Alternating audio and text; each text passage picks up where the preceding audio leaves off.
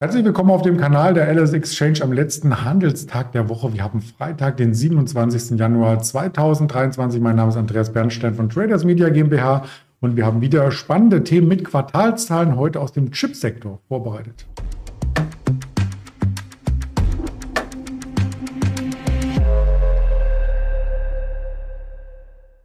Das möchte ich erkunden mit dem lieben Veit aus dem Handelsraum in Düsseldorf. Zuvor der Risikohinweis. All das, was wir sagen, ist keine Handelsempfehlung, keine Anlageberatung, sondern rein objektive Darstellung der Fakten. Und da kommt er auch gleich dazu. Guten Morgen, Veit. Andreas, ja, guten Morgen. Ich grüße dich. Ja, wir müssen als erstes mal ganz kurz über die Daten von gestern sprechen aus den USA. Da kam nämlich das Bruttoinlandsprodukt und das war besser als erwartet. Also wenn ich mir die Zahlen anschaue, dann ähm, sehe ich gar nichts von der Rezession. Was sagen denn dann die Volkswirte immer? Ja, ich bin selber überrascht. Ähm, das, was in den letzten Monaten, vielleicht letzten sechs Monaten immer prognostiziert wurde von Vermögensverwaltern, Analysten, Fondsmanagern, dass es richtig schlecht wird, dass zuerst die Quartalszahlen einbrechen, dann die Wirtschaftszahlen, je nachdem. Das alles kommt halt einfach nicht. Wir sind sehr robust und dementsprechend ist die Börse trotz des Krieges, der auch definitiv nicht enden wird so schnell, sehr robust. Äh, speziell der MDAX hat ja alle Chartlinien nach oben durchbrochen. Ja, also es kommt immer anders. Man, man kann halt von die Börse nicht vorhersehen bin immer wieder von neuem überrascht.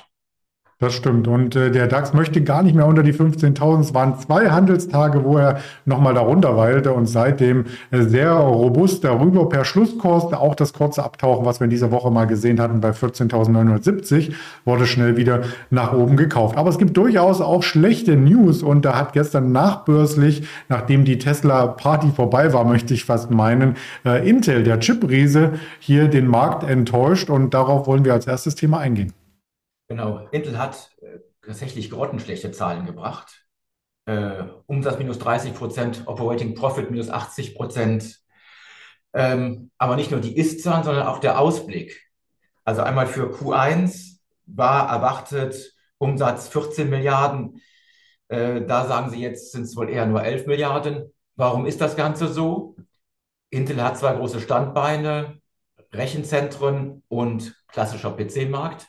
Das bricht ihn total weg. Insbesondere nachdem der Markt ja in der Corona-Zeit sehr gut gelaufen war für äh, PCs und Laptops, äh, haben wir dort einen Einbruch von 28 Prozent in den Sales. Und das spiegelt sich hier wieder. Der Rest kann es nicht abfangen. Die Automobilsparte mit Mobileye, ja, die machen es äh, sehr gut. Das läuft wunderbar. Aber das andere bricht halt ein und es ist so schlecht, dass sogar gar kein Jahresausblick gewagt wird. Und zur Steigerung kommt hinzu, man hat schon mal Quartalsverluste gehabt, aber nicht zwei in Folge und Q1 wird nicht besser werden. Alles nicht gut.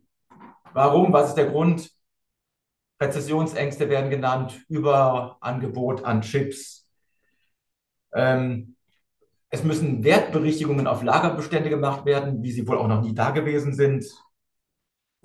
Warum alles? Ja, wir haben die Konkurrenz aus äh, Fernost, Taiwan und Südkorea im Chip-Bereich. Intel ist nicht mehr da die Nummer eins von der Qualität her und vom Können, von der Geschwindigkeit her. Die werden überholt. Und aus dem eigenen Land, AMD, die haben ihre Hausaufgaben gemacht. Die rücken jetzt auch ganz stark auf den Bereich Rechenzentren vor. Das heißt, äh, es brennt an allen Ecken und Enden. Deswegen ganz klar jetzt Personalabbau etc. etc. Ja, das haben wir auch nachbörslich gleich an der Reaktion gesehen. Äh, die Aktie ist fast 10% gefallen und die ist ja eigentlich schon arg gebeutelt. Ich habe den Dreijahreschart mal mitgebracht. Ähm, das ist also mindestens äh, ein Dreijahrestief, was wir hier vor Augen haben. Ja, genau. Wir waren bei äh, über 60 Dollar, wie 65 Dollar mal in der Spitze und sind jetzt, wenn ich es richtig weiß, so auf sieben Jahrestief ungefähr. Richtig. Mhm. Und der, die Aktie bröckelt ja schon seit Monaten ab und es wird einfach nicht besser. Das ist tatsächlich düster, wie man es lesen konnte.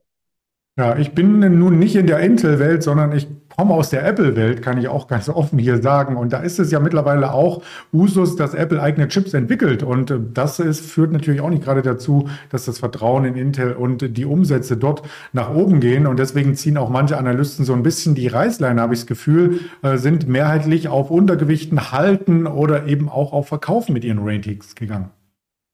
Ja, ja, genau. Das ist natürlich dann so ein bisschen Zug um Zug. Wenn ich halt den Ausblick schlecht mache, müssen die Analysten natürlich nachziehen, damit sie nicht mit irgendwo einem starken Kaufrating dastehen nach solchen Sachen. Das ist halt so ein bisschen so die, die Herde, die danach folgen muss.